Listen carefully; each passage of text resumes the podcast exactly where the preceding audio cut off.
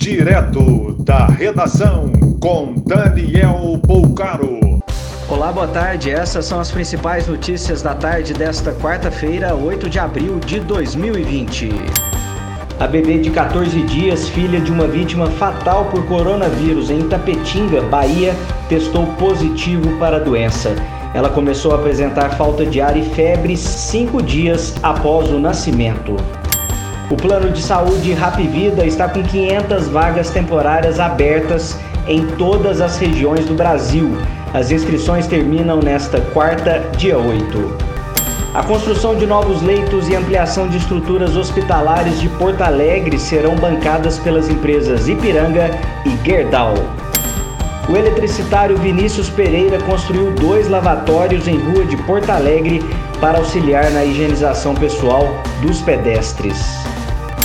A rede de supermercados Irmão Gonçalves em Porto Velho, Rondônia, passa a aceitar apenas clientes usando máscaras.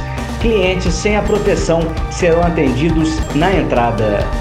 A tradicional padaria Moinho, em Cuiabá, Mato Grosso, fechou as portas e demitiu 88 funcionários em função da crise pelo coronavírus.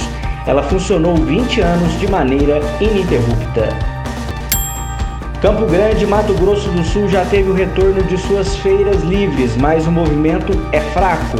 Os comerciantes não podem disponibilizar mesas e cadeiras para os clientes.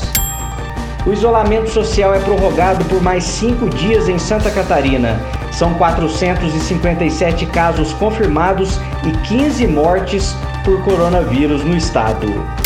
Tocantins, o único estado brasileiro sem óbito confirmado por coronavírus, tem 21 casos confirmados. A capital Palmas concentra 14 deles. Três irmãos morreram por suspeita de coronavírus após participar de festa da família dia 13 de março em Itapecerica da Serra, São Paulo.